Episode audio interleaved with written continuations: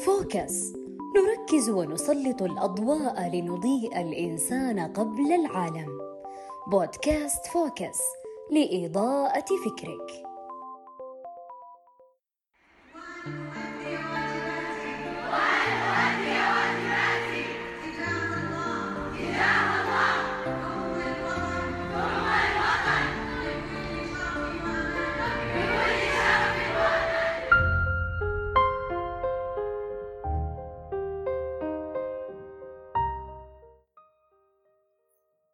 اسمي فاطمة اليحيى طالبة جامعية على وشك التخرج. أدرس في سنتي الجامعية الأخيرة. أحدثكم بودكاست فوكس أشارككم في هذه الحلقة شعور الختام شعور النهايات. أشارككم إياه تحت عنوان ما قبل التخرج. إيش هو شعورك؟ أنت على وشك التخرج. ها؟ كيف السنة الجامعية الأخيرة؟ ممكن سئلت عن هذا الشعور في الفترة الأخيرة أكثر ممن سألت أخبارك فاطمة. وما تعجبت. فهذا حدث جسيم. حدث مفصلي لي ولكل طالب جامعي. هو بوابة. الحياة مختلفة. الحياة مغايرة عن اللي اعتدناه وألفناه. وما ألقى. وصف أبلغ الحالي وشعوري وشعور المقبلين على التخرج من شعور قديم سبق وعشنا لذته. شعور دخولنا للسنة الدراسية الأولى. كنا متطلعين متشوقين بل كنا متلهفين متلهفين لهذه الحياة الجديدة. وفي الوقت نفسه يسكننا خوف الجديد. خوف أني صرت كبيرة. تقدرين تروح المكان بدوني؟ فأنا في منزلي طفلة. إذا طحت قوموني والدتي ووالدي. وإذا بكيت قبلوني. إذا خفت أعاذوني. يرشدوني على الطريق ويغمروني بحبهم وبعطفهم. أنا هنا أقول قبلوني. أقول أعاذوني. وهم اثنين. اثنين. ولكن في سعيهم لي والكل ابن وابنة كانوا بأمة.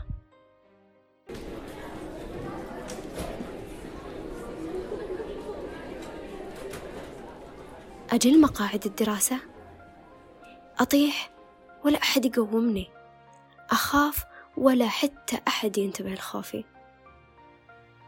فأنا الآن مثل شعور فاطمة الصغيرة بين حب وشوق للتخرج اللي هو أشبه ما يكون في جدادته وفي حماسته بدخولي المقاعد الدراسة.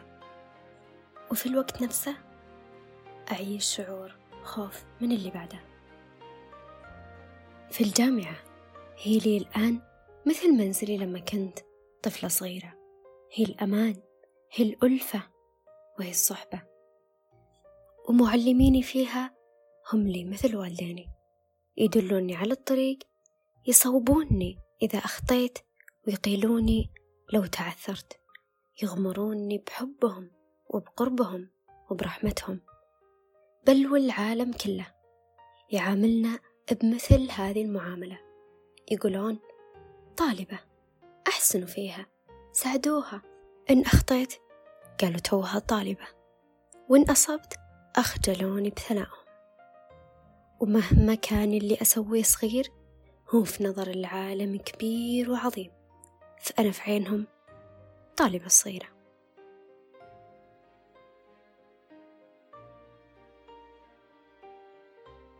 دايما أشبه سنين الجامعة بأشهر الحمل التخرج بالولادة والوظيفة بالابن. نظن إحنا في مقاعد الدراسة أن هذه السنين هي سنين المشقة هي سنين التعب وسنين الإرهاق. بل نردد متى أصير زي أخوي وأختي؟ متوظف ومرتاح. وما ندري أن سنين الدراسة الجامعية هذه هي أشهر الحمل. يظن اللي يعاني من شدتها أن المتهني هو اللي أنجب طفله وانتهى من هذا العناء كله. نتمنى وقتها الطفل وما ندري أم قدومه تربيته العناية به هو أصعب فصل بيمر علينا من لحظة حملنا به. أما السنة الأخيرة فهي أشبه ما تكون ببلوغ المخض فإحنا فيها بين مشقة وثقل الحمل ثقل الدراسة وبين اللي نتعلمه لأجل قدوم طفلنا لأجل قدوم الوظيفة. وبين اللي ننميه من مهارات ونبتاعه من احتياجات لهذا الطفل. فإحنا فيها خايفين متشوقين. نخاف من لحظة الولادة نخاف من لحظة التخرج. ونستعد لها كل ما أوتينا من قوة ومن علم. ونظنها اللحظة الأصعب. لكن يولد بعدها طفلنا وينقض بقدومه ظنوننا. نلقى أصعب ما يكون علينا في أشهر الأولى. تجربة فريدة ما سبق وخضناها. نتعرف عليه بمرور الوقت على محابة على طرق التعامل معه. كيف ننجز اللي يحتاجه منا في أقل وقت وتكلفة ممكنة. فوظيفتنا الأولى لنا هي مثل طفلنا الصغير. ثم إذا وصل عمر السنتين خف علينا كثير من تعب تربيته ووجدنا من حسه أنس والبكاء قبل ضحكته شوق. بل نبدأ نبحر في فهمه في تدارك أخطائنا الماضية وتستمر مشقة العناية به بالتضاؤل شيء فشيء.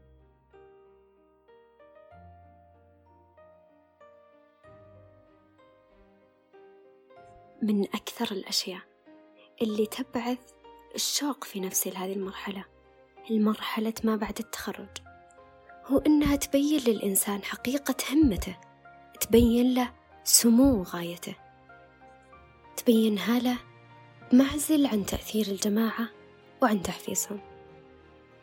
فلما كنا في مقاعد الدراسة الكل منحون ليتعلم. يعمل يطور نفسه. فإحنا مو أعجوبة. لو سرنا مع الركب وافقنا أفعالهم. لكن إذا فتحت الوظيفة أبوابها أو حتى بمجرد مغادرتنا لمقاعد الدراسة يسد بعضنا كل باب خير وعلم ما يوصل لها. تهدى الأصوات اللي كانت تدعونا للتعلم. تهدى الأصوات اللي كانت تدعونا لوضع الخطط. ليضج المكان بصمت مطبق. وهنا هنا تحديدا. تتجلى للإنسان حقيقة همته وسمو غايته. ما أحد يلحق بنا لأجل أن نتم تعلم علم أو نجتازه. ما في خطة دراسية ترشدنا للخطوة القادمة. فالخط هنا خطبنا. والشأن شأننا والهمة همتنا. إحنا مو أي أحد غيرنا إحنا.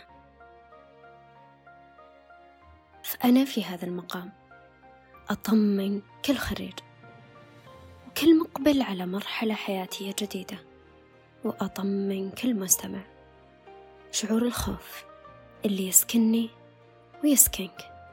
هو أمر طبيعي جدا. بل أقول لك خف من نفسك لو ما خافت. في المستقبل أمامنا مجهول مهما كنا بذلنا له. فهذا اللي بذلناه هو كله مجرد أسباب. ما نبخسها حقها ولا نحملها قدر ما تطيق حمله. فيه مجرد بذل أما التوفيق الرزق البركة في اللي مضى وفي القادم. فهو من الله وحده. فسلم أمرك لله. توكل عليه. خذ بالأسباب. ثم بعدها تقبل. تقبل مسؤولية المستقبل.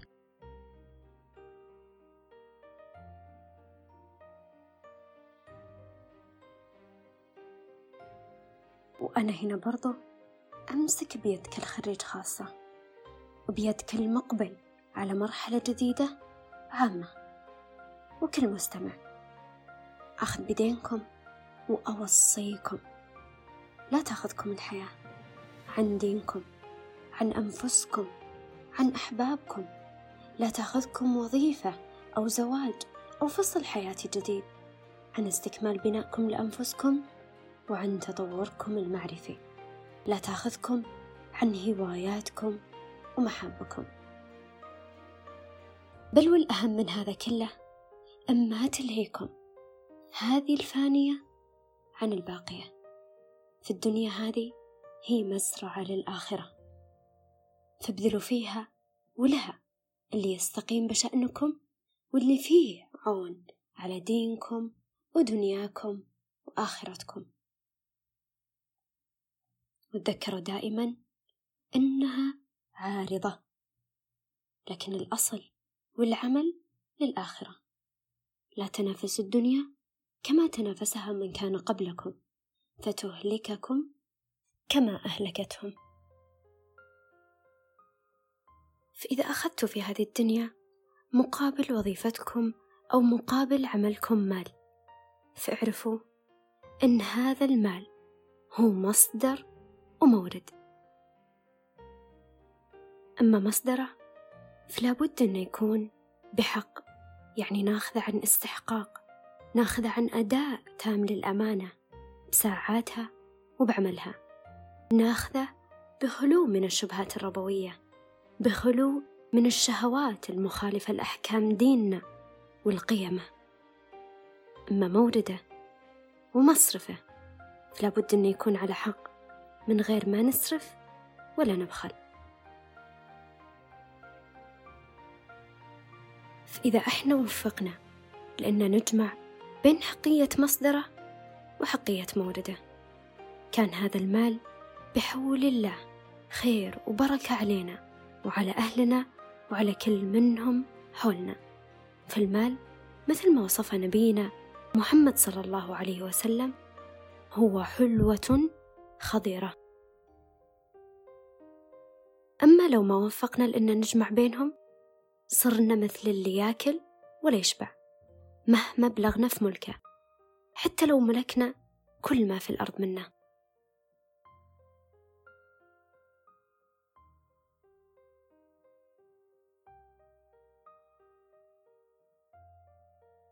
أختم بمقولة أقولها في إذن كل مقبل على فصل حياتي جديد.